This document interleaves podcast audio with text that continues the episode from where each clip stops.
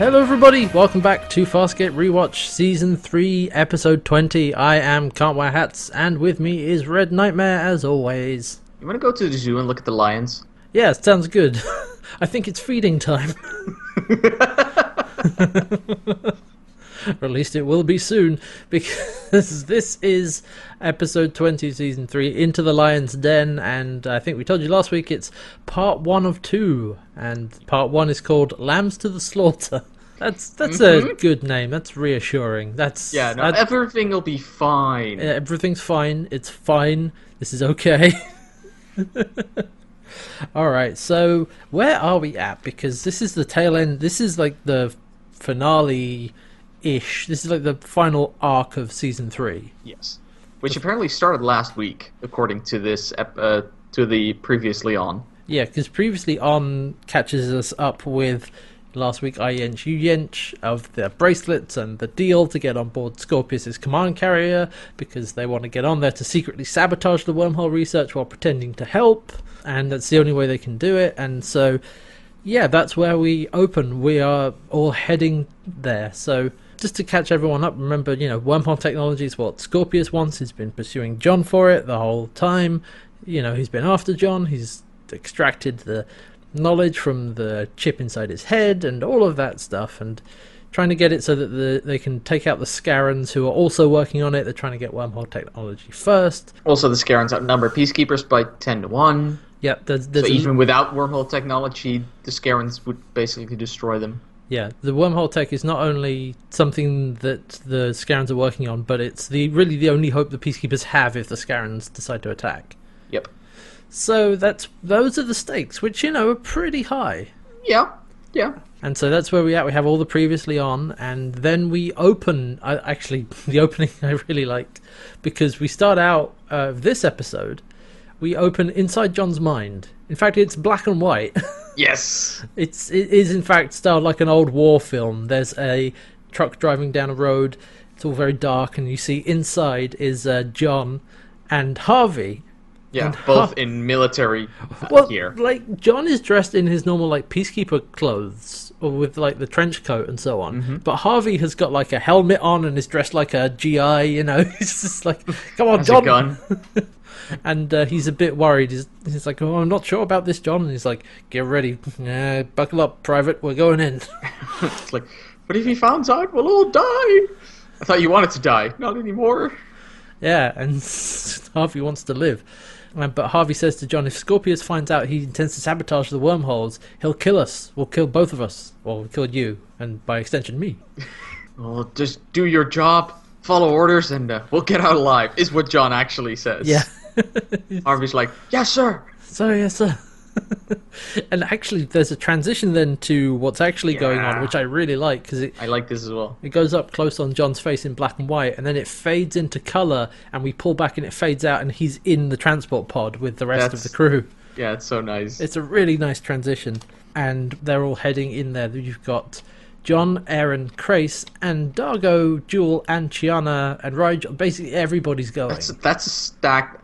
And uh, Dargo and Rygel aren't there because they're already on the. Oh, command right, yeah, carrier. sorry, yeah. But it is still a very stacked uh, transport pod. Yes. Yeah, they're basically everyone is going to the command carrier. Well, yup. Yeah, because right, because Aeryn says that Rygel and Dargo have reported in from the command carrier, and uh, they're they're ready and waiting for them. Jool is just like, why are we here? Why are we coming? Why am I going? Like, That's a very good question. I was I- gonna ask you the same question. yeah, and I wish, like, I mean, John, I wish we just skipped out before. I'm like, why are we, why are we coming along? And John's Yeah. like, all right, I'll turn this pod around, fine. But And Aeryn's like, no, it's four arns to get back to Moya. No. Moya is hiding with Talyn at the rendezvous. Mm-hmm. And so, uh, also, small note, Jool's hair has turned uh, deep red again. Crais is like, what? Why is your hair red? And she says it's because she's anxious. That's fair. So now we know why that happens, despite the fact that it's only ever come up like twice. Yes. it's it's like a really minor thing, but um, yeah. So they're heading in on the transport pod, and so they come in. Now they go to land on the carrier, and we actually get a CG shot of the transport pod coming in through basically the peacekeeper fleet. There's a big wormhole out in space as well that they're clearly that they're researching, and you get a nice sense of scale for once. Like the CG is fine for the time. But uh, this is a tiny transport It's- pod flying through all the big ships and peacekeeper. It's really cool. Yeah, it looks nice. And so they come in, and we get a shot of the, an interior hangar bay, and we see the transport pod come into land. And there's basically Scorpius has gone the extra mile. He's rolled out the red carpet. The, Yep, yep, yep. Soldiers lined along the carpet. Yep, they're lined up on up. either side. They even moved the stairs so he could stand on a heightened position. Yep, and Scorpius is waiting for him at the other end, and so the ramp come or the stairs come down from the transport pod. They all step out, and there's sort of big dramatic music as they step out, Mm-hmm. looking down. And When, when we say big dramatic music, we mean in the audio. Not they're not actually they don't have a band No, right. They're playing music. right, so yeah, the soundtrack. It also it's a bit like a march as well, like a military military sort of noise with drums and like. And uh, so they're stepping out and walking down there. And I, I did think this while watching. I was like, uh, so they're going to go down the end, and this time Chewbacca's still not going to get a medal. It's just, it's okay. Which apparently, so I did some reading about this. Um, Oh, no. That was an intentional reference. It was supposed to be a deliberate recreation by Ian Watson, the director of uh, the award scene at the end of A New Hope. Brilliant. So like, yeah, okay, this is good. but it's a it's a very different feeling though because it, they're it's all very tense and they're all mm-hmm. being looked at by the peacekeepers who are like not happy about this. No, and Scorpius basically says, "You have full amnesty." And all that, all rights on board the ship, no, shouldn't be harmed, blah, blah, blah, blah. And you can see a few people in the crowd are like, pardon? Yeah, this is not okay with this. Nope. Uh, also, as they're walking up, you you see that John is already wearing the, one of the Iench bracelets, and Scorpius is wearing the other one. And so Aeryn and John are walking together, and he says to her, um, "Right, time to test the jewelry." And so she Yeah. twists his thumb up on his hand behind his back, and Scorpius is just like, "Ah, ah, my hand!" Everybody's a bit, oh god, what are they doing? And then John says, just checking. Yeah, and uh, they check with Dargo, and Rygel's like, "Have you been treated all right?" And uh, Dargo says, "So far," and Rygel just says, "Hmm, Would have been better. food could be better. It's like, of course, Rygel, of course. And so then Scorpius comes down to meet Crichton and says, At last, the rift between us is finally bridged and puts out his hand. Yeah. And then, And John shakes it. John shakes Did you his notice hand. they were both wearing gloves? yeah, they were. It's a minor detail, but I like that. It's Hmm. like they really are equal when they shake that hand. Yeah, the, it, it's an interesting thing. It's like, oh, this is. I mean, it's a ruse. They're trying to, you know, sabotage, but it's John and Scorpius ostensibly working together.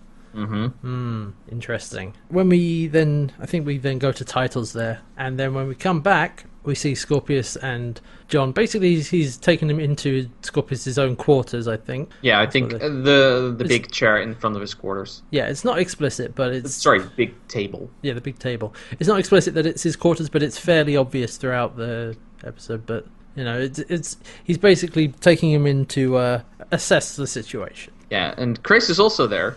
And later down in the episode, I realized this, but this must be awkward for Crais because Of this course. is office. Oh right, it's still the same This is- command carrier. Yeah. Yeah, this is Crais's old command carrier. Hmm. Actually, in fact, when uh, they were walking down the line of peacekeepers, Crais looked at uh, one in particular. It was a female peacekeeper, Mm-hmm. and there was they sort of shared a look and maybe some history there. So yeah, this is Crais's old digs, but uh, he's very much not welcome there anymore. Only there by special dispensation. So Scorpius wants to know why John is helping them. Because Scorpius already knows that he he's doing it because he doesn't want the Scarrans to have wormhole tech. Yeah. But Scorpius is like, any other reasons? And John's like, yes, Aeryn, Dargo, Rygel, Chiana. I've put them through more than enough, and uh, I'm trying to do something back for them by basically giving you this for complete amnesty and all that stuff. Yeah, so they can get what they want and you'll leave us alone. But he says, like, don't screw with me. Give us what we want. That's how you'll get my help. That's Yeah. the only way. Also, we want to add something to that list, by the way. uh, Talyn needs to be brought in, and he needs a complete overhaul. Yeah. And Braca is like, uh, no. but Scorpius does agree to it. I mean, Braca's like, we're not getting a gunship in here. That's way too dangerous. It's like, no, his weapons have been disabled. We bring him in here. We take his weapons out, fix his defects, remove his peacekeeper memories, and set him free. It's like he's not going to be a threat to anyone after this. And Braca is uh, still objecting, but John says, like, don't do it for him. Don't do it for Crais, do it for me. Yeah. And so Scorpius does agree. And Crais then says he wants the schematics of the project so that he can isolate Talyn's design flaws, and he wants Lieutenant Larrell to join him because she's a Leviathan specialist. Yeah, and Scorp's like, any other reason you want her? Only that she's the best in the field. It's like, uh huh. Sure, Uh-huh. uh huh. The best of the field and the sheets. Uh, sorry, what? Uh, pardon. Yeah, and and you know we're meant to infer that was who he shared a glance with in the previous scene. Also, there's a very, very nice callback in this to very early episode because when Braca starts uh, objecting, John says, "Braca, shut up. Do you want to take this outside and go uh, go for another round?" I'm like, "Another round? What are you?" Oh, right. Look at the princess. I I think he even says like you want to go for round three because the first one was would have been in um was look at the princess yeah. and then the other one lies guns and money. Remember when he comes up and he gets trapped in the door? Oh, right. Yeah, That- I remember that. that- Nah, that, wasn't that wasn't really It was fight. kind of more round two, but then he's like, "You want to go again?" And Braca is like, "Mm." So I love that little callback. It's like, right, these guys have had a few fist fights. Mhm. At least one. So Braca uh, shows Crais to his quarters or takes him away, and Scorpius says, uh, "Your friends have been invited for refreshments in the officers' lounge. Would you care to join them?" And he's like, uh, no, I came here to work. And Scorpius says, "Uh, "Work for me or against me?" We Scor- cut away before we get an answer to that one. Of course, Scorpius. Of course, like he's the he's very suspicious of this. Duh. You'd be dumb not to be. And so we then we then go to see the officers' lounge. So there's a basically it's like a large mess hall, and you've got all the peacekeeper officers in there. We see a few of them sat down at tables, eating and drinking, and we hear some of what they're talking about. And they say they're not happy that they have to welcome these Meh. these criminals. We shouldn't be welcoming them. We should be executing them. They're right behind me, aren't they? Yeah, because they all walk in through the door, and, And, uh, the way- everybody turns to look at them. By the way, the man that leads them in and says, um, make yourselves comfortable, is the same guy we saw a while back. Right. um, Yes. Pressuring, oh god, what's the blue alien's name? Strappa. Yeah. And it's like, I like that man. I still like that man. That's the way a- he smiles when he says that. It's like, on one hand, he's like, I'm okay with this. On the other hand, I wouldn't mind if somebody beats you up. yeah, he's he was the guy with uh, good job satisfaction. I think. Yes, yes, that guy. That one. And I'm glad he's back. Yeah. Because he gets a few, he, he shows up a few times, and every time I'm like, yes, I like this man. I like that they keep like some of the background characters consistent for um, the peacekeeper Mhm. command carrier and so on. That's good. But yeah, so everybody like everyone stops and looks at them uh, as the rest of the crew of Moya come in, and um, Aeryn walks over to go get a drink, and you can hear people like traitor. Yeah, that was something I had completely not realized that Aeryn coming back here would be even worse for, than for the others. The others are just hated. She's a traitor. Yeah. She's on familiar terrain. Well, familiar and unfamiliar terrain at the same time. Yeah, it's it's that thing of uh, you can't go home again. Mm-hmm.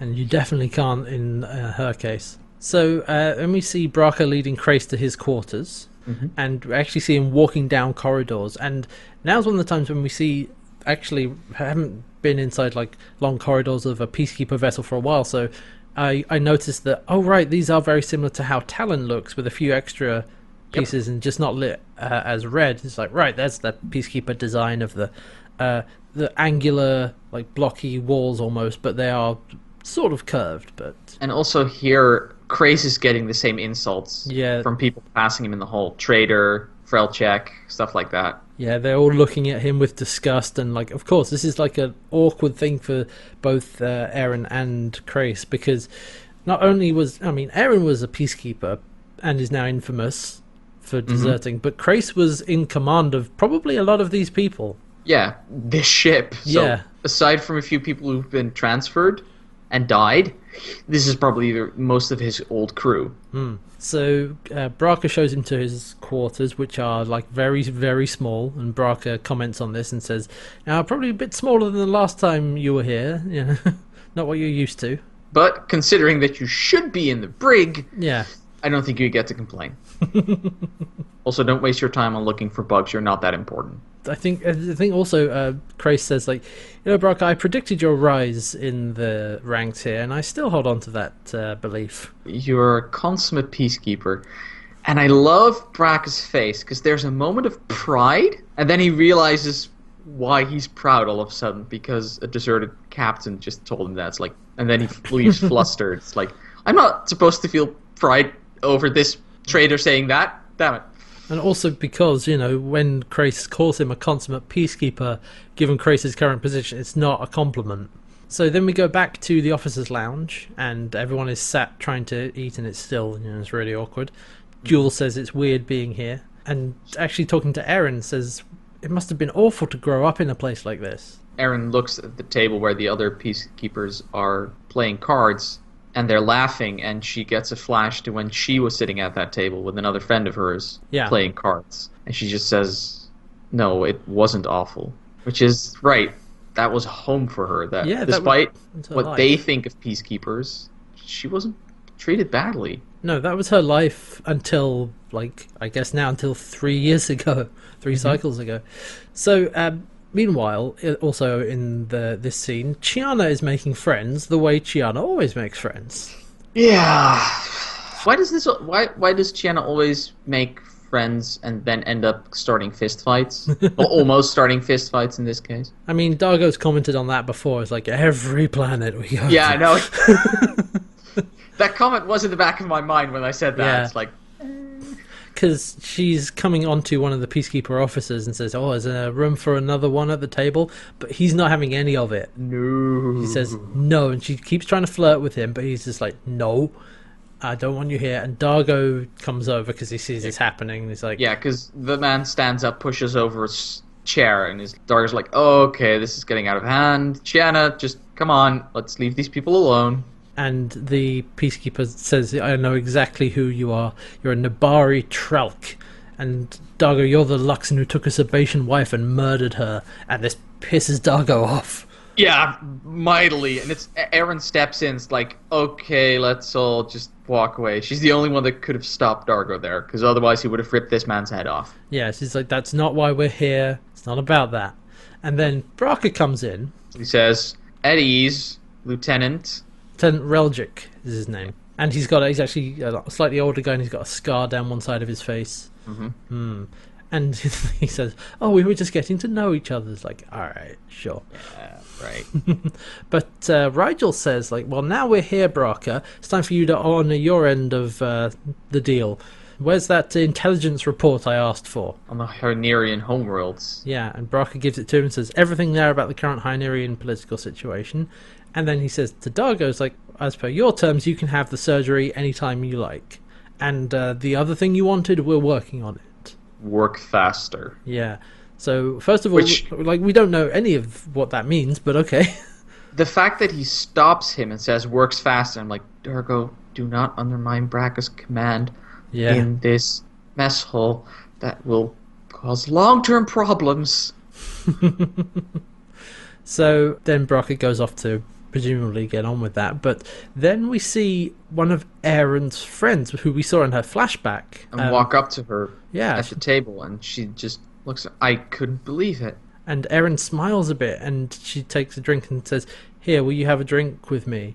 And uh, her friend, she takes the drink from her, looks at it, and then just throws it in Aeryn's face, and says, "I only drink with peacekeepers." Her f- her friend's face is incredibly important in this scene. Mm. Because when they're talking at the very start, it's like I couldn't believe there's a smile on their face, clearly happy that her friend is back. Yeah. I'm talking about the peacekeeper woman. Mm. And then when Aeryn hands her the drink, you can see her look at the crowd, the people around them, hesitate, and then say this and throw it in her face. So what I'm reading in that scene is she would have loved to said yes for old time's sake, but she's not committing social suicide in this group. I mean, I don't know if it's that straightforward. I think it's more like she's conflicted. Like, Yes, but- not but because of the situation they they're in, she goes with the one that will be less trouble for her.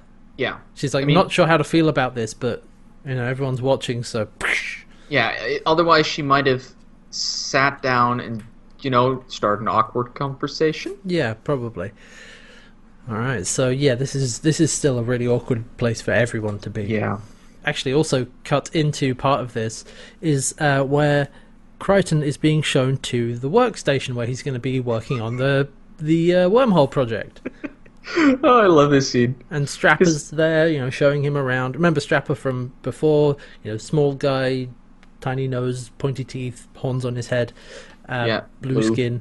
And he's like, "Oh, you you can you can work over here." And there's there's a big center console, and then off in the corner there's a very small console with a stool next to it, and that's where John will be working. And John's like, oh, rather a limited. He picks up the stool, walks back towards the center console, turns around and throws the stool into the con- this tiny console. It's like, I do not sit at the kiddie table. Yeah, you give me the big toys, or I go home. And Scorpius is like, "John, please," and John's like, "No, you you know, give me access to everything." If Yeah, this is going to work. Not how this is not how it's gonna work.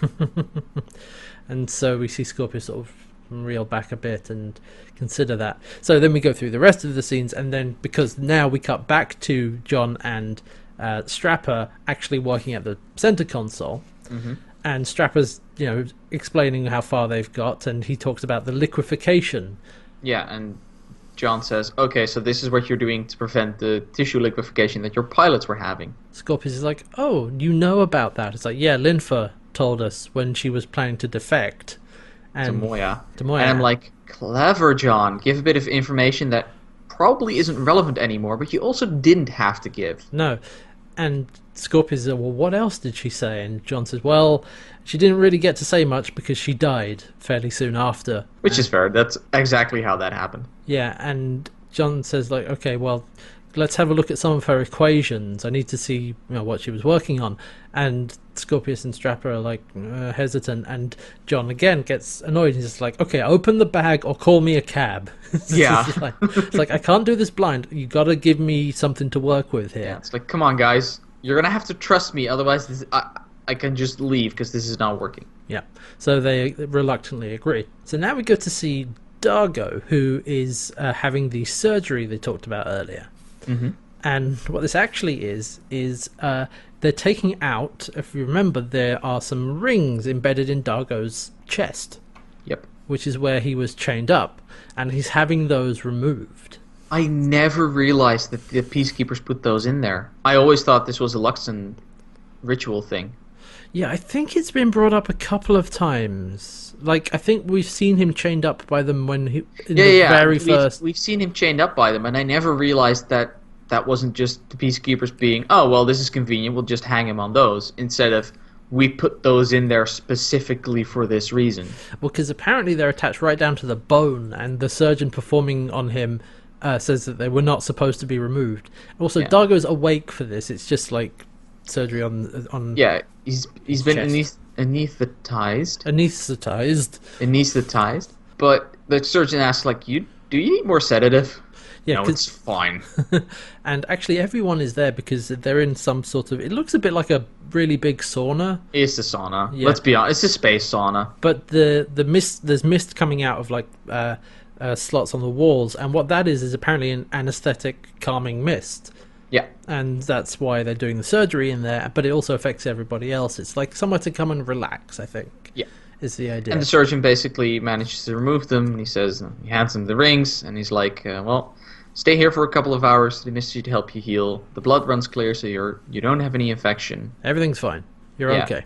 Can I just say that the surgeon is incredibly nice? Yeah, he's he seems like a nice guy. He's like, well, you're all good to go. Blood's clear. You're fine. And I apparently don't hate you for being escape criminals or whatever. No, it's like no, you're just another patient. Yeah, which I appreciate that. Um, also, everyone is wearing like silver bathrobes Yes, yeah, or pajamas or something because it's it's. I got more of a pajama feel. Yeah, actually, more like pajamas, really. But it, it is basically it's a big sauna, and but of course, all the, the floor tiles are black and red because it's still a peacekeeper sauna. Yeah, it's not just like, thinking not like a day spa. yeah. the prop department. They either had to ask someone, "Sorry, could we get like ten, maybe fifteen silver pajamas made?" Or gone to a store and it's like, "We'd like to buy bulk silver pajamas." They- They'd probably find that fairly easily. I don't know. yeah, I think this was store bought, but still, it's like Look, that must you, have been an interesting one. uh, look, if you can't make the pajamas from scratch, store bought is fine. Yeah, no. I get all my pajamas store bought. Nobody can tell the difference. So, oh no, they can't tell the difference because it doesn't look like crap. If I made them myself, yeah. might as well wrap a towel, towel around my waist. All right. Anyway. Uh, Aeryn and John are talking to each other here because Aeryn says that uh, it's actually safe to talk because the mist in the room that uh, is the anesthetic and calming actually messes with surveillance, so they can't be spied on in here. Yeah, and Crais told him that, and this is where John says, right, Crais will know that because it's his old boat, and that's why I realized, oh, right. Yep, yep. I completely forgot this is the same command carrier. Well, I mean, it's not even it's not necessarily clear that it was the same command carrier. The Scorpius could have taken a new one off screen, and it wouldn't Yeah, have that's true. done anything. But now we are told here that yes, this is Crais's old command carrier, which makes sense. But it Yeah, just wasn't there's clear. no reason to swap it out if it's working. Yeah. But John asks how Aeryn is doing, and Aeryn says, I wish I was anywhere else but here. but uh, have you decided on a plan yet? And John says, okay, well, plan A was erase the data, but I'd need to figure out how to do that, find the erase button. So plan we go to plan B, which was to send them in the wrong direction on their research on purpose, but then I need to know which was the right direction. So currently working on plan C, run like hell. Wait, are you serious? Yeah, No. and he says like I'm not really considering C, but don't get comfortable here. It's like nobody is, trust me. Yeah, nobody's comfortable. So we then have a short scene in the uh, Peacekeepers Lounge again, in the officers' lounge, and there are three Peacekeepers there, including Reljik, who we saw earlier, and there's a slightly larger guy with a mustache and a couple others, and basically they're saying that Reljik says he could never stand Luxans. I hate that Luxan, could never stand them, looking down his ugly nose at us. I mean, I've got an idea to give them a scare. Do you still have that thing they made for you after that battle? He says to the other guy, and he And nods and smiles. grins evilly.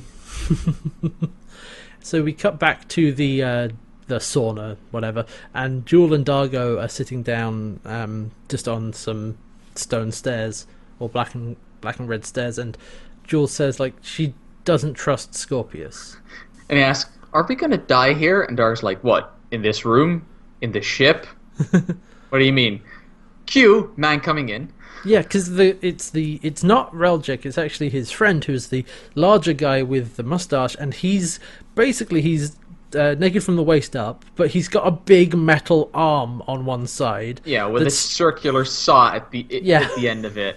and he's basically come he starts attacking Dargo. Dargo's just dodging, weaving. I like that the first thing Dargo tries is just tongue the man in the neck because Dargo's like, oh, okay. Whoosh. But the man saw that coming, Yeah. sadly. Otherwise, this would have been diffused. I like that that's Dargo's first thing. It's like, diffuse this, we don't Yeah. need this. And so they try and have a fight, but uh, they get uh, higher up onto a onto a slightly raised platform, Mhm. um, which is reasonably high up, and they're fighting on the edge of it. And the guy with the saw hand, he's like right at the edge, and he's about to fall off. Dargo grabs him, yes, Dargo's like, nope. He grabs him by the regular arm. hmm, and then he tries to bring his saw arm down on Dargo, so Dargo moves, takes his arm off, Yeah. and lets go. Dargo has to let go there. and so the guy falls down, so twists so he lands with the circular saw in his own chest. I mean, Dargo did everything he could there. Yeah. He tried to he tried to knock the man out at the start. Then he was just fighting, and he tried to save his life. And if that man hadn't tried to chop Dargo's arm off, Hmm. he would have still been alive. And then, of course, Reljik comes in with some more troops and says, "Oh, Dargo!" Like says to Dargo and Jool, like, "Right, don't move. Oh dear, what's happened here?" Mm-hmm. And I'm like, "Oh no, they've got it in for those two. But the next scene is an interesting um, twist on this because in the next scene we are in Scorpius's quarters, and he's basi- he's chewing out Reljik. Yeah, because Scorpius is no idiot. He knows what happened here. Yeah, and he's like, if any of the guests are harmed, not only will the assailant be executed, but so will you, and so go away. Like, I'm holding you responsible for this. You Yeah. know, I know that this was your doing, and if any of the guests are harmed, you will pay. And he's angry and pissed off. So, yeah, like, Scorpius is. He wants to keep John happy, because that's how John's going to work with him. Yeah, And so that means he has to keep everybody else safe. he considers these people his guests for the time being. Yeah, because right now it is beneficial to him to do so. Yep. I mean, as soon as it become, as soon as that isn't the case, he's not going to give a shit. No, then he'd give them jack all. But yeah. right now he's like, yeah, this works, and treat them as well as you can. And then we see something else, else interesting because then John is upset. It's like, give me one good reason why I should stick around here. And Scorpius starts apologizing to him. Yeah, he's like, I'm terribly sorry. It won't happen again. And Dargo's like, yeah, I'll make sure of that. Yeah. I'm taking Chiana and Jool back to the ship. Uh, Chiana, Jool, Rygel back to the ship. uh, And back to Moya, and Braca and Scorpius are like, "There's no need for that." Um, and Braca's like, "Well, no, you wouldn't. If you do that, there's more incentive, uh, less incentive for you to help us if there's less people here in danger." yeah. And Scorpius is like, "No, everybody who wants to leave can leave. That's fine. Just calm down, everyone." Because he's he's really tr- playing peacemaker here, which is weird. It's weird to see. Yeah, because it, it actually like John is in a has a position of power over him. Yeah, John I holds, noticed that as well. John holds a lot of the cards here. He's he's nego- he's able to get Scorpius to negotiate. Yeah, I, I have written down here that Scorpius is on the back foot Hmm. at this point. And but the thing about Scorpius is that when he is on the back foot, he is prepared to negotiate and to accommodate Crichton and do everything he can because all he cares about is the goal. We've seen Scorpius's ego come through a couple of times. It's very rare. it's very rare because in general scorpius doesn't act I, I know I've, I've talked about this before but scorpius in general doesn't really have an ego when it comes to his goals he'll do whatever it takes even if it means he has to capitulate and apologize to crichton And he sees the value of an ally, yeah exactly even if it's someone he doesn't even know if he can trust. that's why I love Scorpius because he's not just a big bad evil guy. Nope. You know, he's not just a generic villain. He has that depth and that cunning to know when to be apologetic and when to accommodate someone else.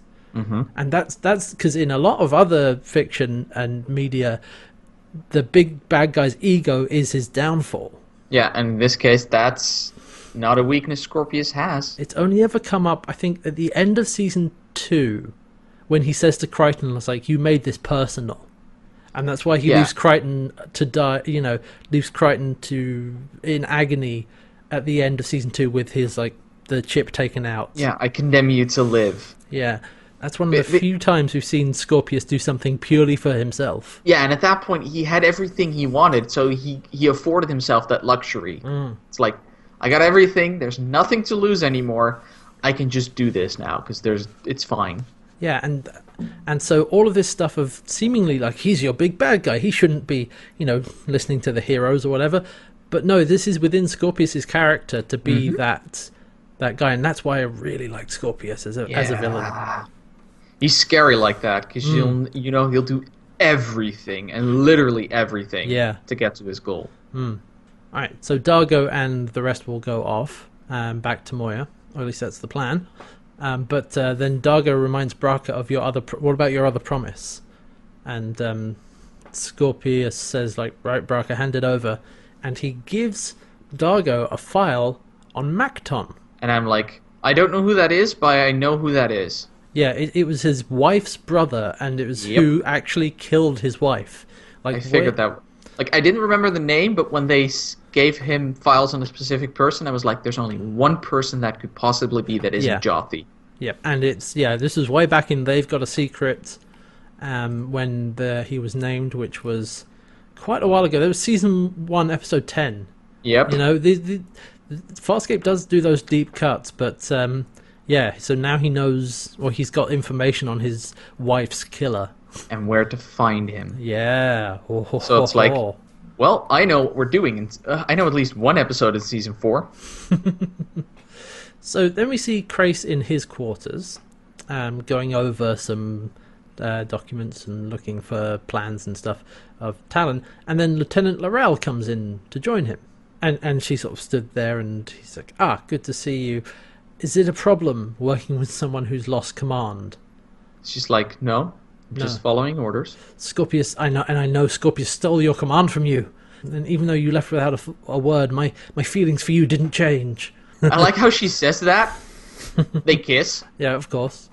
and then then right after when they're talking, like, well, I hated you for the first, uh, the last two years. I'm like, you just said your feelings didn't change. Well, yeah. Hang on. Says, I hated you, but that was the only way to deal with what happened. yeah, no, that that was fair. and she said that she's been uh, Scorpius put her in the Aurora chair and uh, convinced her to spy on him. Yeah, she knows he knows about their past together. Mm-hmm. So I mean, they clearly have a history. And Crais says with that, well, it's, it's what I've, I was afraid of. Everybody I cared about is going to be used as a spy against me. And she says, "But I don't hate. I don't hate you." And he said, "Oh well, I don't hate you." And then they kiss again. Oh, Aw. and it's a trap. yeah, duh. and to be completely honest, I think Crais knows that as well. Mm, maybe He's he not that stupid. The thing is, this could be his Achilles heel, Yeah, but I wouldn't be surprised if Crais knows what's going on. And it's just like, yeah, well, might as well steal a kiss while I'm here. yeah. you know. Well, or you know, more seriously, play along and see where it Yeah, goes. that's fair. So then I would go up to uh, John, who is be, he's been introduced to a new theory uh, by Strapper. Strapper says, "Well, what we've been trying to do is stabilize a wormhole before re- re-entry." hmm And so they're discussing that. Scorpius comes in and says, "Have you made any progress yet?" And they're like, "No, we're working on it." And he's like, Yeah, we keep being interrupted. Scorpius is like, "You need to move faster, work faster." And John's like, "Look, I'm giving you everything I can, man." And Scorpius is like, "Are you?" Maybe consciously, but subconsciously, you may be holding back. Yeah, and he touches his head, and John's like, "Don't touch me." And John says, like, look, I'm okay with the idea, like, you want wormholes to go after Scarrans. Fine by me, if it's true. And Scorpius says, yes, it is. And I can prove it. With excerpts from my personal file from before I was a peacekeeper. And so he brings out a DVD with, uh, with, with Incubator on it. Yeah, it's like he grabs the DVD box of season three, and he It's like, okay, where grabs- are we? There's the disc. Let's hang on a second. the There we go. Third episode. Eh, You want you want a seat popcorn maybe? Just drink. Thankfully, Okay, we are spared having to watch that again. Because Yeah. This is the one. I'll be completely honest. This is the one point where I'm glad Incubator. No, that's not. That, that's too harsh on the episode. But I am glad Incubator happened because we can skip that part in this episode. Well, the other thing is that, like, there would not have been room for that in this episode. No, there wouldn't have been room for that. All of it. I don't know. Like you, it, it also seems like like Incubator was purely for the audience, not for any of the characters, really. Yeah, I, I wouldn't be surprised if they put Incubator in specifically because they realized this episode would not Wouldn't have room fit for it. Oh, maybe. Um, anyway, uh, we actually you know skip ahead. We don't have to go through all that again because Right. the next scene is we're back inside Crichton's head in black and white, still in the army uh, motif, and they're sat next. John and Harvey are sat next to the truck, you know, gearing up, and Harvey still in his uh, GI gear, and Mm-hmm. John says like, "Are the Scarrans uh, the threat that Scorpius claims? Is this all legit? Is this all above Yeah, board?" everything I've seen on these files of Scorpius is this legit. And Harvey says, like, well, I share Scorpius's intellect, but not his uh, passion and uh, other And his fears. and his fears. Um, so I can speak more objectively. But I agree with him. We should not allow the Scarrans to have uh, wormhole tech. We should get it first. I, I'd like to mention that what Scorpius, what Harvey says about not feeling fear is bull, because Yeah. that's exactly what we saw at the start of the episode. Yeah, but he doesn't have. The important thing is he doesn't have Scorpius's fears. Not that he doesn't experience fears. He doesn't have Scorpius's fears and passions. That's what he. That's what I he. highly doubt That's this, what by he the way. said. That's what he Yeah, said. that's what he says. I don't believe him. Um, but I think I I wouldn't be surprised if Harvey's playing John at this point as well. Well, no, maybe. no, it's not No, I entirely don't true. know. Because Harvey says, well, he's starting to trust you. Very few people get to see his backstory like this. yeah, And he says he's starting to trust you, and John's like, yeah, despite the fact that I've been lying to his face. and like, oh yeah, right, because Scorpius can tell when people are I lying to him. I completely forgot that as well at So- this point. So did I, but it's like, right, no, no, okay, we do know that. That's been established several times, So there has to be an explanation for this. and, And- Harvey comes up with it. Yeah, Harvey says, "Look, I've been stabilizing your heat signatures to prevent Scorpius from figuring out that you're lying." How the hell Harvey is able to do that? Well, we know that Harvey has exerted control over John's body before. several times. Like I know, m- m- mostly when he takes control of John. Yeah, but that's always been with the chip installed. He's the only No, no, time he's no. done that without the chip was um Well, that was infinite possibilities. yes. but it is still possible. That was that was a special setup.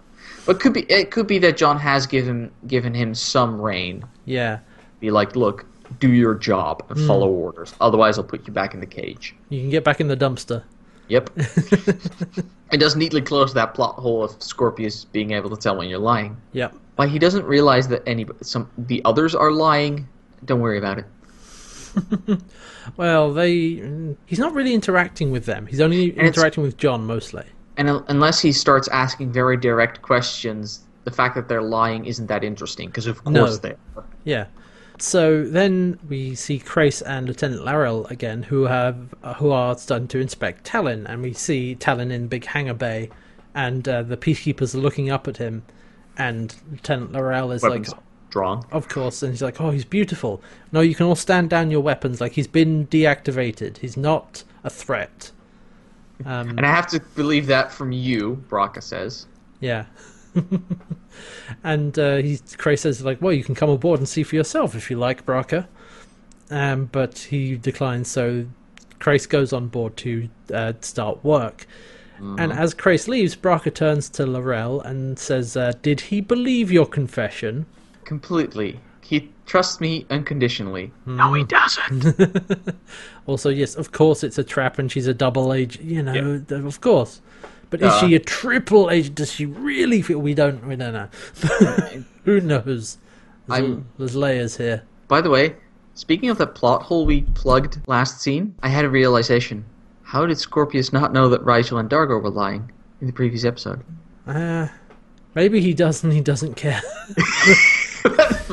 you know what? Fair enough. Uh, I don't know. don't worry about it. Maybe uh, I don't know. Maybe it only works on Sebaceans or humans. Who knows? We don't. I don't know. It's, it's, It's- maybe it's is a little bit of a plot. Maybe it's a tiny Yeah. plot hole for uh, the last episode, but it's not a huge. I don't think No, it's a huge issue. So uh, meanwhile, John and Aeryn are uh, walking about inside the command carrier, and they actually go through a room, or they go through a door into a big open park space. Yeah. There's like a there's there's grass and trees and statues, but we can see overhead there's like a dome to it. There's like a ceiling, and Aeryn says it's a planetary terrain reconstruction, which is like- where we do combat training. Apparently, we have 40 of these on the ship. Yeah, the command carriers are really big. It turns out. Yep. Um, but John says to Aeryn, "It's like, are Scarrans really the real enemy? Like, are they as bad as Scorpius says?" And Aeryn can say, "Well, we were taught that they were awful, vicious killing machines, but that's what we were taught, you know." Yeah, she knows that that info is not that pure. But John's like, "Oh, wormhole's the only way to stop them," and Aeryn's like, "Well, that's not your problem, is it? Like, you need to focus on why you're here." Yeah, and if they don't manage to. I mean, if, when you sabotage this, they'll have to find another way of deterring the Scarrans. That's not your problem. Yeah, but John seems a bit unsure about this, and John's like, "My work, the work has taken a while. Maybe you, you don't need to stick around here. You should head back to Moya." hmm But uh, Aeryn, I think Aeryn's like, "No, I'm staying here." Yeah, we don't see it, but that's very clearly what she said. yeah, you can scene. see her determination. But so actually, back aboard Moya, Rygel uh, and Jool and basically Rygel, Jool, Chiana, and Dargo have made it back, and they're looking at the hologram that was on the uh, chip that Braca gave Rygel, and Rygel's very pleased. It's like, oh, because there's the narration. The voiceover saying that, and these planets are rising up and calls for abdication or whatever, and Of Dominar Rygel the 16th. they're basically the, he's he, Rygel is ga- gaining more support, hmm and he's like, "Oh, Oren wasn't lying. There are people who would support me. I could come back, raise an army, take back control." One, hasn't he been gone for like a hun- over a hundred years? Yeah, but right, but Hynerians live a long time, so Yeah, I know. It's just, wow, I'm surprised so many people remember him. Secondly, I don't believe a word from this report. Uh, it there's, there's, there is no reason for them to give him a legit report, but No. uh, I, They, I, the thing is, as peacekeepers, I'd give him a fake report just to appease him. But metatextually speaking, that this would set up a nice episode for season four. Yeah. Also, I think um, it's in Scorpius's interest certainly to give them actually what they want because Yeah. if if John finds out that it's a load of crap, then there goes your alliance. That's fair, and there's th- this is one of those things where there is nothing to gain from giving False Rygel the false report. Yeah, sure. In fact, if you do give him, if this is genuine, then maybe you have an ally in Rygel. That is true. Rygel is somebody who pays back his allies. So anyway, uh, they're there, and Chiana. But while they're sitting there, Chiana suddenly has a vision, and she's like, "Ah, oh God, no, Pilot, what's wrong? Pilot, you were screaming. There's something's wrong." And Pilot's like, No. "This, everything's fine. I don't know what's the problem." Oh, oh, hang on. Wait What's a minute. Peacekeepers are approaching. A Marauder and uh, some Prowlers. It's like another retrieval squad. Okay, no, we need to get out of here. Starburst right now. And he's like, right. Starburst, let's go. And they do the whole Starburst sequence. There's the shot of the like the electricity coming up around Pilot's den. We see from the outside. And it's like, okay, they're getting away, but they get shot halfway through. Yep. And I was like, oh no. Ah, pilot screams and I'm like, yeah, there, there we it is. it. There it is. And I'm like, this power of Chiana is not very useful. It's like there's a bad thing coming. Is there? Everything seems fine. Oh no, bad thing. There's a bad thing coming. Could you be more specific? Time frame, location, type. No, because she's not been able to do anything about any of No, them. because this one was like ten seconds beforehand. The last one, I mean, the last one was was like a few minutes, maybe. uh, the one before that was half an hour, Yeah, maybe uh, maybe even several hours. It's like there's no even no time frame to work in. So, but anyway, Moya gets attacked by peacekeepers and shot, and we cut away as we see Pilot screaming in agony, and then we are we are with Crais and Larraq inside Talyn, and she's like, Talyn is amazing, you know, he's an incredible uh, work of uh, genius or whatever, and it's like, what was it like to have the neural interface? And Crais like, well, there was a thousand different sensations all at once. It was indescribable, and why? d and she asks him why he would give it up, but uh, Crais says, "Well, Talyn wouldn't take orders anymore." Yeah, Um, Tal- would- Talyn wouldn't be controlled. But she says to him, "It's like, well, neither would you." To a point, he's like, "Well, that's partly why I'm no longer a captain." and she says, "Well, do you do you regret leaving the peacekeepers?" And he says he does sometimes, but what he regrets most is not trying to take her with him. Oh, But she says- you old softy. But she says, "I wouldn't have gone with you then, not then." Yeah. Mm. Oh, She's working you, man. I'm t- I'm telling you, I think Crais is onto this. Yeah, it was. I mean, we. I guess we'll see. So, I, uh, to be honest, I have no idea. Honestly, audience, I have no idea if he's onto it or not. I would- This is just what I know of Crais, and I hmm. think he's I would believe more it. yeah. On the other hand, this could be his one Achilles heel that completely throws him off. So Neither of those things are out of character, so we are. It is a bit of a mystery for the audience. Mm-hmm. We don't know, mm-hmm. and that, that's good stuff. So then we go to see Aeryn, who's gone to see her friend that she ran into earlier, yeah, and now they're sort of sat somewhere a bit further away, so no, no one is like staring at them anymore. Um, and because now she meets up in the Prowler deck. Right, in the- actually, Right, yeah, sorry, in the Prowler deck, and um, she's like, "Look, I want to talk to you," and she's like, "Well, no, I don't talk to traitors."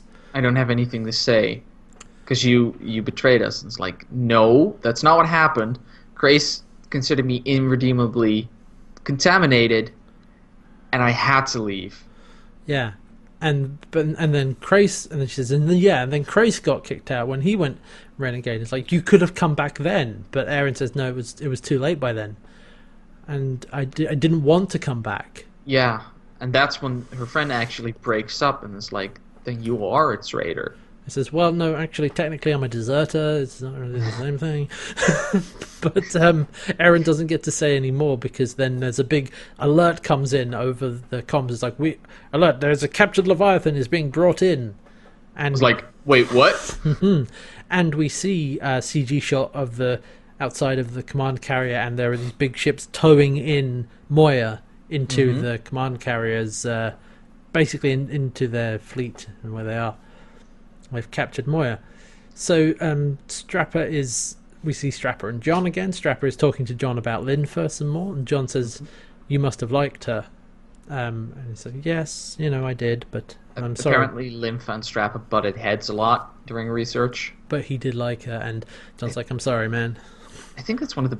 I mean, if you're in having a lot of discussions professionally Hmm. about your subject and really Passionate going against each other, yeah, Yeah. but being okay with each other privately, I think that's one of the best working relationships you can have in research. like, Yeah, yeah, somebody good. who challenges everything you say. But uh, they're looking at the equations and find something's wrong. And John's like, "No, there's a mistake in here. Something's some. This isn't right. If we do it like this," and he starts drawing on his hand, it's like then maybe this would work. But before anything else can happen, Aeryn runs in. It's like they've captured Moya. John's like, "What? Scorpius, the son of a bitch." In this scene, Hats, did you also hear that sound you hear when somebody is using a phone? Yes. I was. Yeah, Gonna, there was this. this, this, yeah, yeah. So that so okay. that wasn't just my because it I was happened worried about that as first, well. Yeah, first viewing and second viewing. It's like, hang on, it's on the DVD. somebody Is it didn't on my spot DVD? that. They didn't spot that in editing. Come on, take that out. I'm assuming that's the only they didn't have a separate take. Well, you can They still weren't- mask that. Like you can, this you can try. It's, it's somebody's phone went off during recording. Maybe Yeah, you could hear that you in the hear the in the audio track.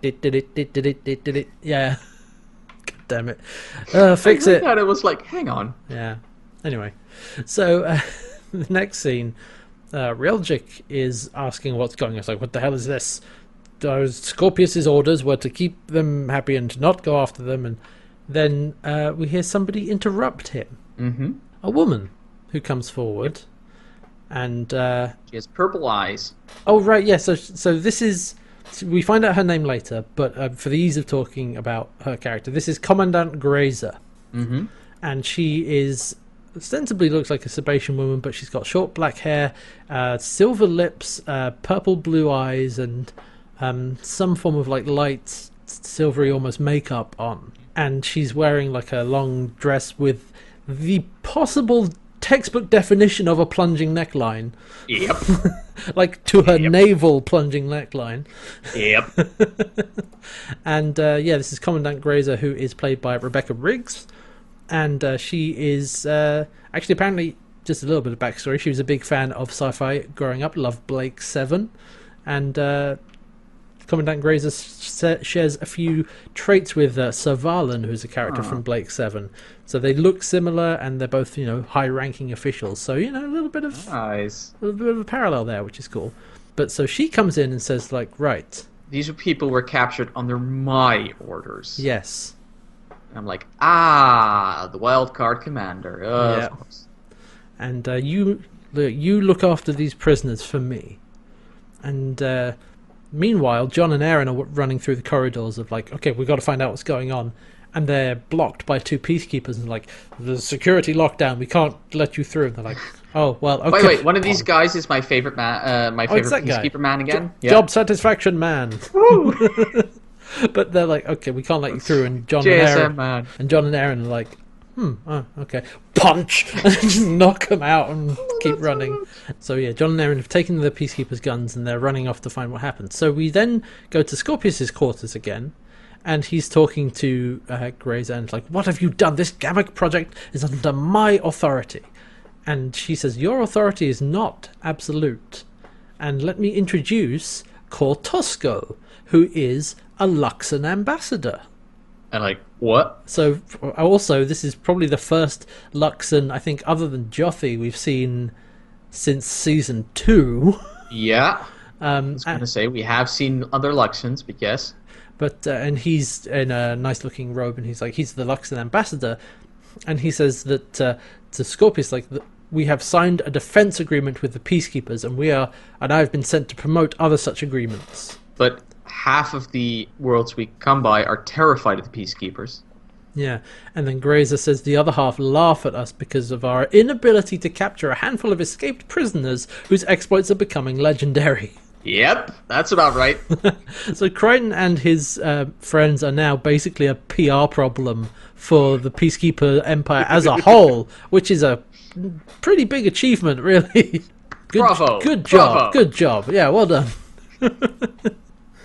And but Scorpius is like, why should we care what these people think? these lesser species think. And uh, but she says that well, we care about their opinions because we are uniting as much of the uncharted territories as we can, so that we can improve our bargaining position with the Scarrans. And the moment she says bargaining position, Scorpius is like, bargaining position? He's yeah, he's mad. He's like, I can't believe you want to negotiate. You cannot negotiate with Scarrans. That is suicide. And but she says a truce is being explored. The fact that the concept of the truce is being explored is suicide. He's getting really angry, and I'm like, Yeah. yes, this is Scorpius I want to see. Yeah. This is revenge driven. Yeah, and he's like, I know the Scarrans. I know them better than you ever could. And if even just suing for peace, even just going for a nego- to negotiate, will be seen as a sign of weakness. Um, but the Luxan says is like that's what the alliances are for. That's why we're here. And it's like, and Scorpius just gets angry at that as well. It's like, no, those we all know those alliances are not going to be enough. Uh, meanwhile, John and Aeryn are trying to get to Scorpius, but Braca stops them, and he's like, uh, that, that, "You know, it wasn't Scorpius. Scorpius didn't capture Moya." I like that Braca. This starts with Braca pointing a gun at them, like freeze, and John's just walking up to him and taking the pistol out of his hands. Like Braca's like, damn it, he knows I can't shoot him. yeah, exactly, because like he's got the the bracelet on, right? Yeah, he's not gonna shoot John. But he says that Scorpius didn't capture Moya, and so eh, them they're a little unsure about this. And so we go back to Scorpius's quarters, and uh, Grayza is now saying like, "This is not the time to provoke the Scarrans. This idea is suicide."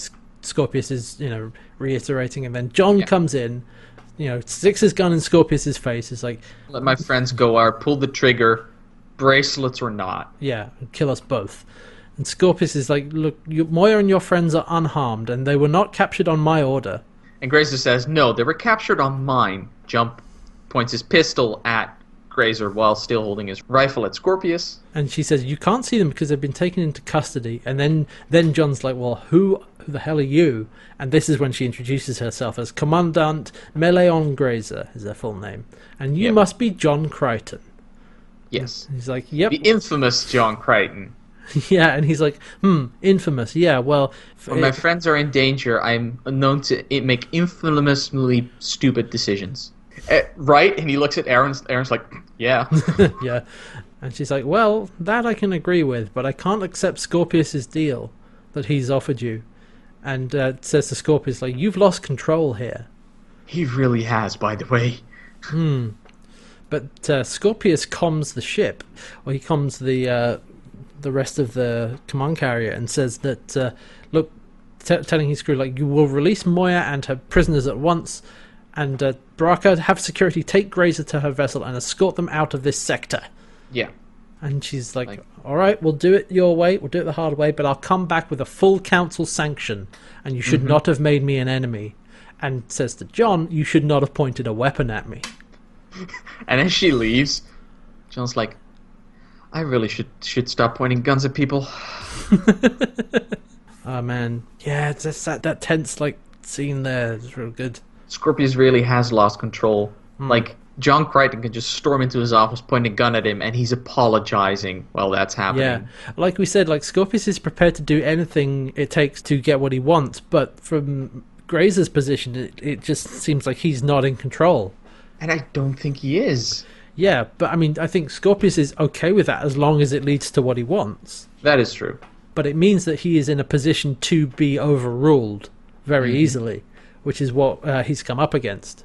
And so uh, Grayza is leaving, but she runs into Reljik on the way out and says, like, uh, listen, you will. Because he asks, like, "What's what's this? You told us to detain them, and now we need to let them go." And she just charge. She just grabs him by the shoulder, shoves him against the cage. Hmm. It's like, "You will listen to orders." Well, she puts something in his neck. Yeah, she actually gets like kind of up close to him, almost a little bit, little bit sensually, but still ang- but still like you will do what I ask you to, but put slip something in the back of his neck, in the You back. will do what you what you are told. Yeah. exact line, which I like. Kinky. I mean, what? Um, but she put something. Because she says that as she slips that into in, into his collar in the neck. Yeah. It's like very clearly signaling you will do as you are told. Hmm. So she's leaving behind a contingency. All right. So then John uh, gets on the comms to Pilot. In fact, he says to Scorpius, "Is like, look, man, I need a comms channel. Give me a comms channel." And so Scorpius gives him one, and John talks to Pilot. Says, "Look, man, this wasn't his doing. Like, it, it's not gonna happen again. I'll And gonna Pilot's like, Moya will not accept a new control collar. She'd rather die. It's like there won't be a control collar. It's okay. And he's like, tell him Scorp. And Scorp is like, yeah, no, I apologize. I'm sorry. It won't happen again. Wasn't supposed to happen. Those two are working together there for yes, moment. I noticed that. Like in this bit, like John's like, okay, no, Scorp, tell him. And he's like, you're right. Yeah, they're they're actually collaborating.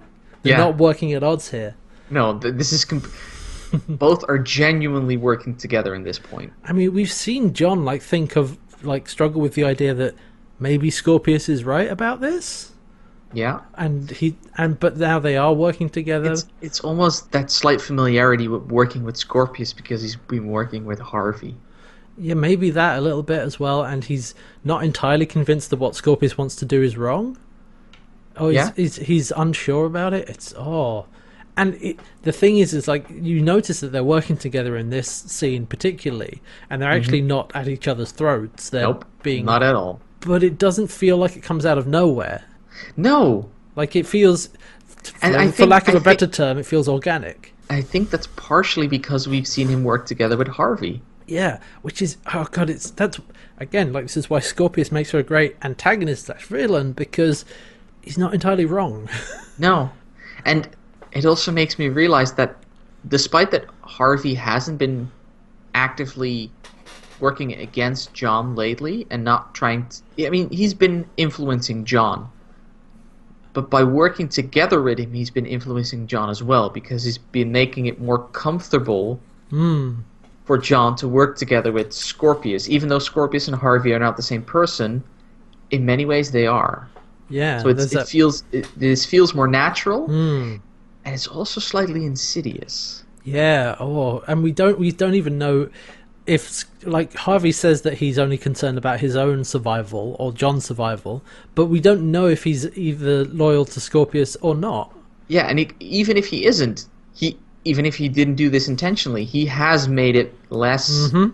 Outrageous for John's subconscious to be like working with Scorpius. Hmm. That seed was planted a long time ago. Layers on layers on layers. It's all oh, it's all coming together. But it is it is kind of fun to see Scorp- real Scorpius and John working together. But that's what I mean. Is like you have to you, you sort of step back and like, oh yeah, this is weird. Like Yeah. they're working together. But but in that scene, you're like, no, this makes sense hmm given everything we've seen so far. But you're like, wait a minute, this is this is bizarre. And, and they they play off each other so naturally. It's like yeah, if these two characters weren't that different, like Scorpius is way too cold-hearted to ever be able to to be accepted by John. But if he wasn't, these two might make a very good team. hmm. Not necessarily that they would be friends, but they could make a good team. Yeah, Yeah. That's like I said. If if Scorpius wasn't so cold-hearted, they might even be friends. Yeah, in fact, like in my notes, I was like, "This is like, is this John and Scorpius bonding? Like, is this what Yeah. this is like? Wow, okay." And like I said, it feels somewhat natural. It doesn't Mm-hmm. doesn't come out of nowhere. It doesn't feel like an abrupt turn for either of their characters, Nope. which is good stuff. All right, so then we go to see uh, Reljik again, and Mm-hmm. he's in his quarters, and the little device that he fished out of his collar starts beeping, and so he taps it and says. Hello, and it's This is this is Reljik. and the uh, encryption has been activated. I am alone. Yeah, and uh, it's Grayza on the other end, of course. She's being sent back. We see her Grayza basically. is such a nice woman. Can I just say that she is so concerned with them, with people's safety. Yeah, she's so concerned for John's safety, for Scorpius' safety. Yeah. Wants to make sure they're okay. Like she's she's in a ship going away, but she's sat in basically what seems to be like an office. Like sort of sat back a little bit. There's a desk in front of her with a raised sort of arch um, in front, and there's a big peacekeeper logo behind her. And so she says, like I, she wants basically she wants to remove Scorpius from command. But yeah, but it's going to get has she ha- she has to go through the whole process of getting papers, through- which might take time. Yeah, and you know. given the and because Reljik says, well, most of the crew will be happy that uh, you'll be removing him. And she's like, well, that's why I worry about Scorpius because uh, you know, with the crew that uh, restless, something might happen to him. And she knows that the crew has a very low opinion of him. Yeah, I, I'm concerned of his safety. And Reljik says, like, well, he is heavily guarded, but his connection to Crichton makes him vulnerable. And then Grayza says, like, and that means that I'm also very concerned about the safety of John Crichton. Yeah, all that like they've got heavy encryption on, but she's still being euphemistic about the whole thing. Yeah, she doesn't say anything what she Yeah, uh, what could be incriminating. calculating. You know what I just realized? What? Scorpius is now in very much the same position that Crais was at the end of season one. Yep. Like Yep. somebody with more authority than him has come in and is seeking to remove him because Yep. they feel that he's not doing the job the right way and is blind and is blinded by his own by by something Blinded else by his own revenge. by his own revenge. Oh, there's both. Holy oh crap. god, that parallel. Oh, I, oh ah, period. Ha, ha, I just realized now that it's both revenge. Different different targets, but they're both revenge driven. Yeah, and how the now the how the tables have turned. We've come full circle. We have. And one of the interesting things is, is that Laurel says, uh, when she's talking to Crais, look, have you ever considered coming back?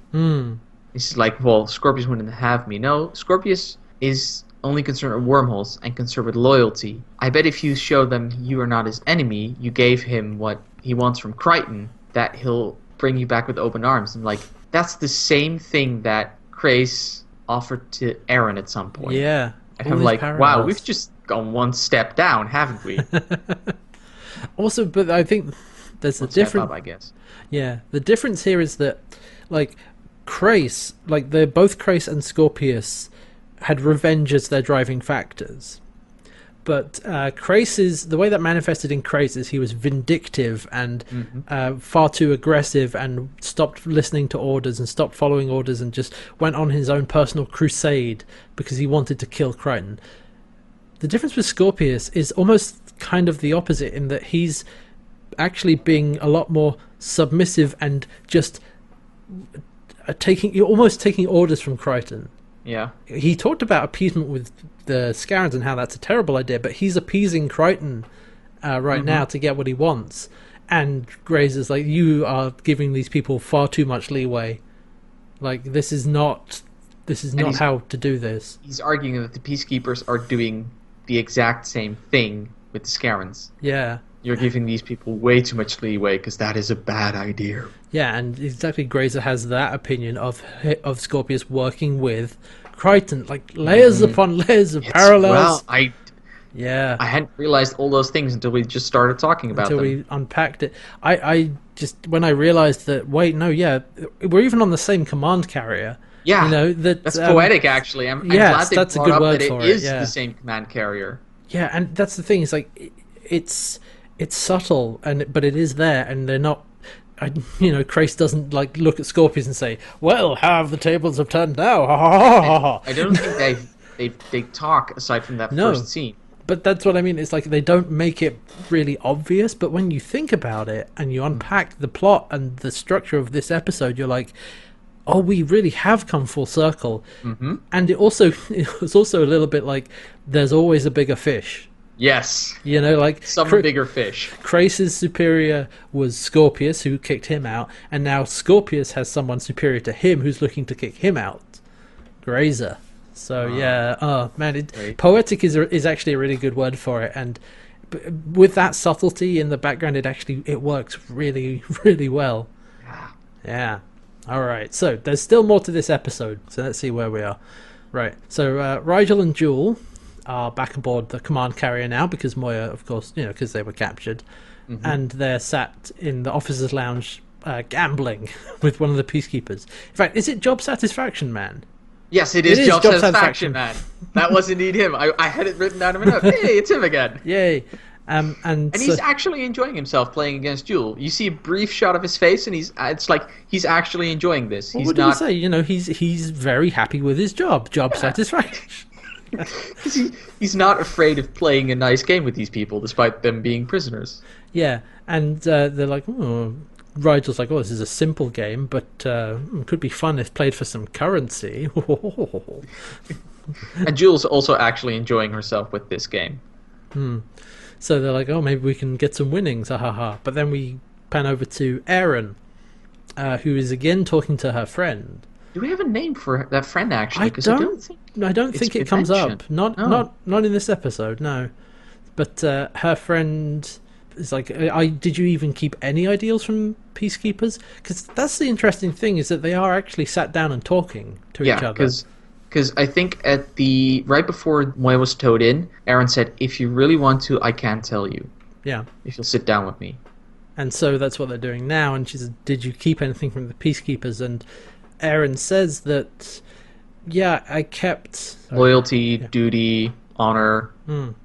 all of those things, but you know, those those are the things that are worth keeping from peacekeepers. But uh, that's about it. Because she she asks, "Have you ever wondered if you're fighting for the right cause?" Her friend's like, No, never. But Okay. Have you ever wondered if you're following the wrong leaders? Looking at Scorpius walking in Yeah. with Dargo. and you can see there's a bit of doubt on her friend's face. I'm like, oh, Aeryn is inciting rebellion. maybe a little bit because remember that scorpius like he was got special dispensation because he's he's half Sebacean, half Scarran and we've seen peacekeepers in general are super space racist Oh, like, yeah. like they don't I mean, we've seen it in this episode. Just, Yeah. "Oh, it's election. I don't like him. yeah so you, you know imagine that th- especially this is this is a a hybrid i think he's referred to as Yeah. uh, in previous episodes a hybrid in command of you if you're a peacekeeper who feels that way that's you're going to hate him also he's somebody who got you know promoted ahead of you And up until now, Scorpius has proven to be a very reliable commander, but letting these people on board is basically letting that all boil back up again. Yeah, it's like okay, maybe this is too far. This is too much, you know. And also, generally, the reason Scorpius has got so far as he has is because he gets results. But right now, that isn't clear that he's getting any results from this. Nope. It's taking too long. And also, that talk between those two on a smaller level, I like that she's reconnecting with this friend and that she's talking about what. This is the first time she's sat down with with a peacekeeper and can talk about what it what life outside of being a peacekeeper is like, Hmm. and pass on that like, look, this is how I live now, and Yep. it's not that bad actually. And so Dargo, of course, Dargo and Scorpius are walking in, like we said uh, a minute ago. And Dargo, we then sort of cut to them, and Dargo says he can't believe the Luxans made a pact with the peacekeepers. But Scorpius is trying to reassure him and says, "Oh, they are still autonomous and It's just a defense pact. just a defense." But Dargo's like, "Yeah, for how long?" And again, the sand starts slipping through Scorpius's fingers. It's like, uh, "But eh, mm, yeah, but for how Another long?" one of those points where he's like, "Ah, I have no control over this. I, Dargo's yeah. not going to do anything, that, so that's fine. But Yeah. So then we go to see, uh, we cut to the uh, mist room, the sauna, and John and Aeryn are sat in there again. And he tells Aeryn that his wormhole knowledge is becoming clearer. Um, he's getting a, a more of a sense of where the right direction of their research is. Part of the knowledge in his brain is unlocking. yeah, and he knows which direction to send him in. Well, that would you waste years of their uh, research. But he's not 100% sure if it's the right thing to do. He doesn't. And Aeryn's like, "What? it's like, are you serious? Like, the other John gave his life to keep this tech out of uh, hands." But John's like, okay, no, like, okay, it's my shift now. Like, and he didn't know what we know, the other, the other Crichton. He didn't know these extra facts about Scorpius's backstory. He didn't get that lesson. And Aeryn asks, "Like, so you're considering helping Scorpius?" He's like, no, but I'm not sure. Not sure what my next play is. Yeah, my next move isn't clear. And Aeryn's like, well, you better make it clear soon because you need to make this decision. I'll back you up either way, but you need to make a decision. Yeah. And it's also it is kind of betraying the other Crichton's sacrifice. Yeah, but I mean, John does have a point that it, it that other Crichton did not have that extra those extra That facts that they have. On the other hand, the Crichton neuroclone had these facts and also decided to be like, no. Yeah, but the neural clone of Crichton was taken out of Crichton at the end of season two, right? know. So th- hadn't had those experiences With the, The oth- Scarrans. and- yeah. yeah, I know. So It's like you know, there's extra information here, and it it isn't clear if what what is the right choice or not. Yeah, I mean, it isn't black and white right now. No, which is it's good. It's all it's not black and white, unlike the uh, scenes inside John's mind. Mm. Uh, this probably don't read. No, that I wouldn't. that. I wouldn't look into that one. No. But you could also say that it's all grayscale in there. You'd get the exact same yeah, result it's, the it's, other it's direction. just shades of grey, as what Yeah. is. But that's what this is: shades of grey. Huh? Um, That was just lambs to the slaughter. Different episode. oh, right. I don't even know if there's an episode called Shades of I Grey. God, I hope not. All right, so then the next scene with John and Aeryn is uh, oh, actually um, quick thing. Uh, there was the scene where we had Crais being told that he could come back, but the the way he could do that is by giving Scorpius what he wants from John, and that will prove your loyalty. So when we see John and Aeryn walking uh, through the corridors, and Aeryn's like, "Wait a minute, we're being followed here. Come on, come with me." And so they And, start like- running. Right, of course she knows this ship. Yeah, she knows it very well. And so she, she leads John into a generator room. which has a whole bunch of suspended cubes. Yeah, they're basically big uh, wireframe cubes, maybe about four feet across. Um, and they've got big red glowing balls of electricity inside them. And there's rows of them, and they're stacked up on top of each other, like really high. We get a shot, like a CG shot from above, with you know the two of them composited in down the bottom. But Yep. it like it goes on for ages, like loads and loads of them piled Yeah, on top go- of each other. In all directions. Up, Yep. not down, but in, sideways, forwards. There's like a whole bunch of them. hmm And so uh, she's led them in there, and then but the peacekeepers who are following them enter, and they then they have a fight. Fight ensues. Yeah. Because there's like two of them standing there surrounding, quote unquote, John and Aeryn, and Aeryn's like, well, or else not aren't going to get any better. So let's let's just do it. So they start having a fight, and John gets you know punched in the face, hit in the stomach, and Scorpius in his uh, in his quarters is like ah oh ah I'm being hit ah, and struggles over to the comms and is like Braca, John Crichton is being assaulted. Find him and stop them. And like, that's a good alarm system, actually. And so they're uh, they're having the fight in the generator room. There's a couple of peacekeepers, including Reljik, and one Comes piece. in with a pipe Yeah, of some sort. yeah, because one of the other peacekeepers gets a pulse pistol out and shoots, and they're like, "No, not in here!" Because the pulse blast goes towards Aeryn, but stops in midair and like like rubber bands backwards and hits the uh, peacekeeper who shot it. Yeah, they get blown into one of the generators and just evaporate. Yeah, so that's why you don't use a pulse weapon in there. So they're having they're having this fight, and uh, John like finds this equipment on the floor, and this and then Reljik jumps after him, and he just hits the button on it, and it shoots him along the floor. And it's it's not Reljik actually that jumps Oh, right, after sorry, him, it's yeah. another guy, but Right, that yeah. guy gets blasted into one of those Yeah, cubes sorry, again, and just goes. And John's like, huh, looks at this thing and realizes he puts it on his back and realizes actually it's a jetpack. Jetpacks! Jetpacks! And then Reljik then finds another one, puts that on, because then John's like, I'm out, and he uses it to fly up. Mm-hmm. And I can infer then that this is how they access the other generator cubes. At first was like, why the hell would they have jet? Oh, right, maintenance. Yeah, and so re- they're basically they have a jetpack chase through these cubes. Yep. Look, Farscape, Yes. I love you, but this hasn't aged well. Oh, this is really mm. I will. I, I, I was prepared to suspend my disbelief, but I will admit this was not aged well. Especially the shots Yeah. where he's going between the rows. I'm like, you look like a muppet being bobbed up and down. Yeah. no, and the worst part is when they have like the the CG shot of like or like him, either of them compo- composited into a CG shot of the cubes, and it's them from behind, and they look really awkward with the jetpack, and it's Yeah. it, it's not great. It doesn't last that long, but it's like oh, this is a little bit hokey. Is the Yeah. word I put down for this? There, So there are some. The practical uh, scenes are nice, though there is one thing that was really confusing me. Because at some point they land on one of those cubes, yeah, and suddenly there's a sheet over the top of that cube, yeah, right. And they're on on and, then the they're fighting, ones- and then Reljik starts choking John with the pipe, and Scorpius is basically in his quarters choking with Braca there. It's like, and John just taps Reljik's jetpack. He flies into one of the cubes and explodes.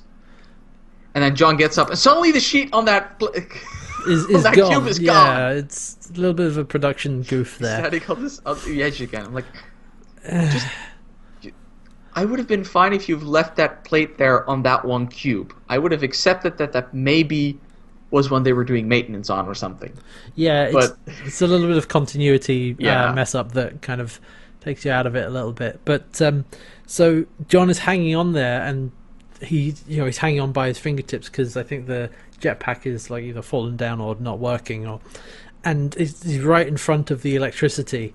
But Braca Yeah, has got there in And, time. and it starts, and you're like, oh no, no, don't explode, don't explode. But yeah, then Braca and his men come in and you know take out the rest of the peacekeepers and then shut down the generator room so Yeah. that John is okay and they go grab him. Aaron has already taken them out at that point. Well, anyway, Braca and his men come in and turn it off, so they're The fine. techs turn it off. the techs turn it off, yeah. That I find that important. The techs never get enough praise for these things. they actually saved a man's life. Nice. Not with guns, but with a remote control.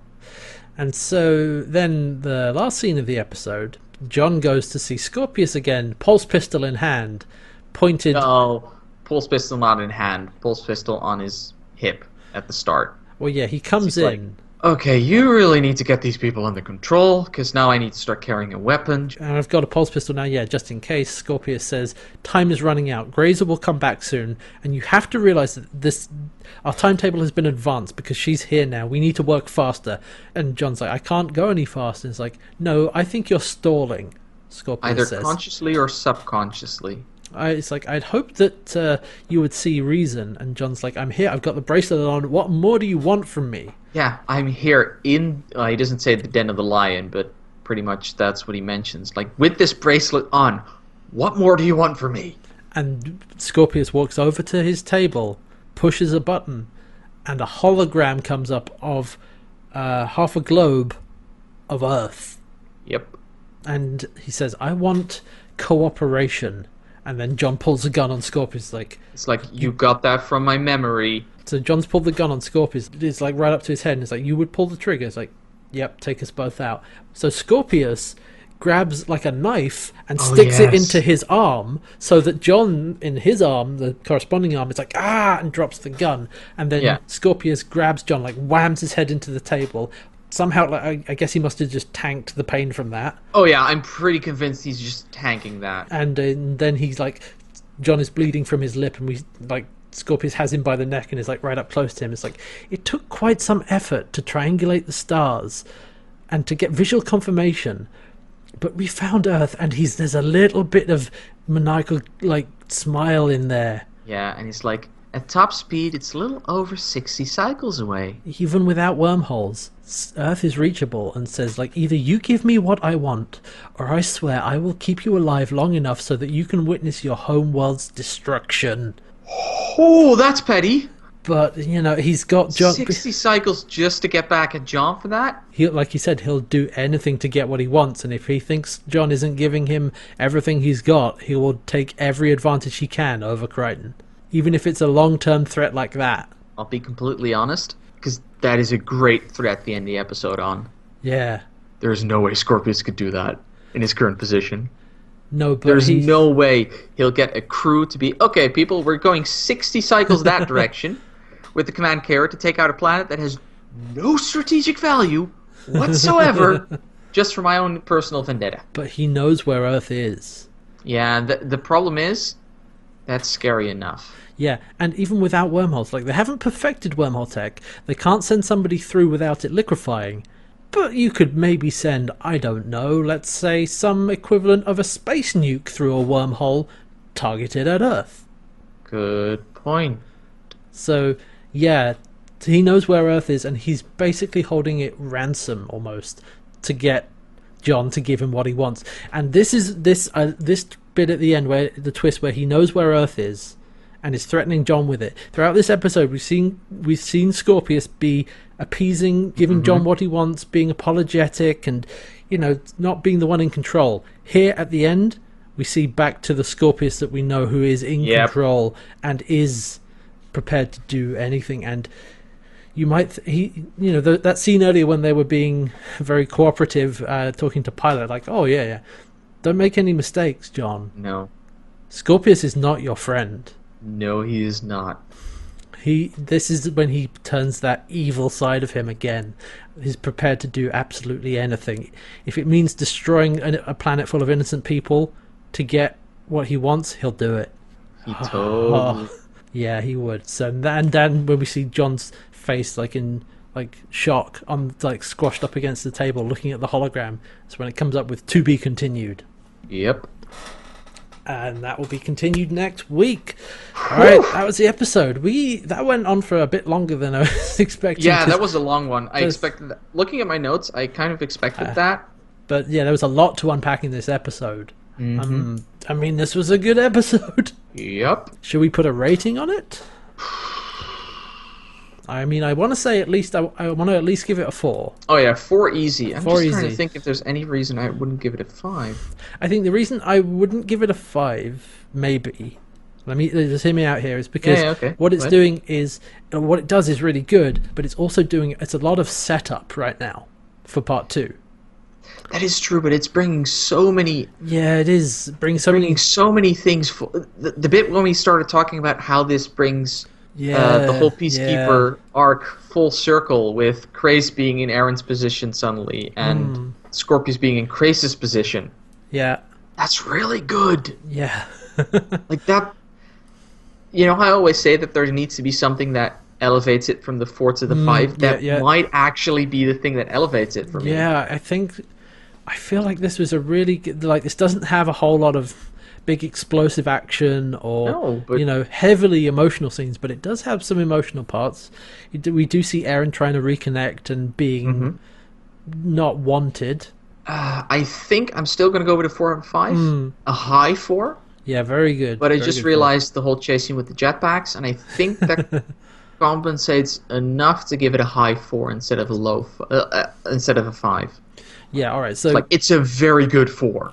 This is a really really solid episode really good and all of those thematic things like we said that bring things around and when when we get to you know discuss and pick that apart you realize how deep that goes Yeah, it's it. The layers on this, as we were talking, was like, wow. There's way more to this episode than I thought. yeah i think that's what benefits from like a repeat viewing or like a discussion like this but even like just on the surface like the first time through it was like this is a really good episode anyway mm-hmm.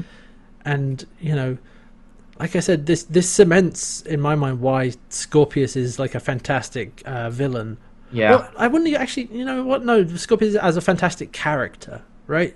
Yeah. because Character and villain. and villain yeah but like char- i would say character first because that's what this proves to me is like like he is a great bad guy but because he is actually a well-rounded character not just a one-note bad guy And I love that he explodes at the thought of negotiating with the Scarrans. I love that we finally see that that emotion getting getting the better of him about the Scarrans because that's that's what I wanted to see in Incubator, really. Yeah, there wasn't really any of that. It was very calm and was more- collected. Yeah, and it was the only anger was more at John not cooperating than his revenge really boiling up. So yeah, man, like this a it's a great episode, and this is like all the a lot of it is the setup for part two because this is the there are two more episodes left in the season, and next week is part two of that of uh, Into the Lion's Den, and the week after is the finale, and we'll see where that goes. But I feel like we're building up to something pretty big.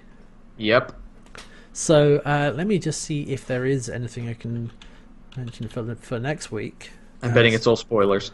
Or something that we already know. Well, let's go with just the first line of the synopsis from Wikipedia, which is Driven to desperation by Scorpius' threat against Earth, Crichton comes up with a plan to destroy the command carrier and all the wormhole research. And that's all I'm going to say. There's more to it. There's more to the synopsis, but that would all be big spoilery, spoiler town. So let's not I mean, go there. Him trying to blow up this command carrier is already kind of spoilery, so But sounds good. Yeah, yeah, that's as far as we'll go. But yeah, this was a great episode, and Mm-hmm. if next week can follow up on that, then this should be pretty sweet. Yep. I'm looking forward to that. And like we said, so far there's only two episodes left in season three, and so far season three has been really good, with a few exceptions. But Great. Yeah, so I'm really looking forward to next week. This was a great episode, really good one to dissect and pick apart. Mm-hmm. Yeah, this is what happens. Like we've talked about how we like to talk about episodes that don't work because you can dissect things, but also when episodes are good like this and have that many layers narratively and structurally and character study, then there's so much to talk about and pick apart there, which is great. I It's- love those episodes. it's just proof that Farscape at its best is like actually really good and a lot of depth to it, and mm-hmm. not just you know silly Muppet creature shop things in space. nope. There's a lot to there's a lot to talk about, and we shall continue talking about it next week. So we will see you then. I'm looking forward to it. All right. In the meantime, you can find us around the web on Twitter at Can't Wear Hats and Red. You can find me at Rednimer7. and go to karmahats.co.uk for previous episodes of this podcast and also links to my other podcasts and other projects, uh, all of which is supported by the Patreon, patreon.com forward slash can't wear hats. And uh, you can also find on the website links to iTunes feed for this podcast and Yes. rate, comment, if- subscribe, all the stuff. If you could leave reviews on iTunes, that would be great because it helps Yeah, it really helps other people Out. find the show. Yep, helps us out. So uh, we'll see you next time for part two of uh, Into the Lion's Den, which I just realised we didn't say what it's called. It's actually called Wolf in Sheep's Clothing. That'll be next Oh. week. whole animal. Uh, we have lambs, sheep, wolves. Yep. Sheep and lambs are the same They're the same Never thing. mind. Don't worry about it. It's fine. We'll we'll, we'll find out more about it next week uh, on Farscape Rewatch. So we hope you'll join us then. Uh, until then, goodbye. Goodbye. Goodbye.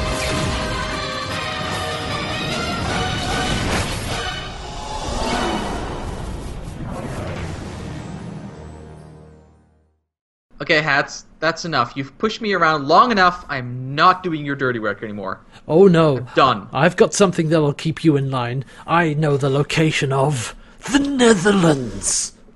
No. It's true. How? I used a thing called an atlas. You monster. Fine, I'll do what you say. yes, yes.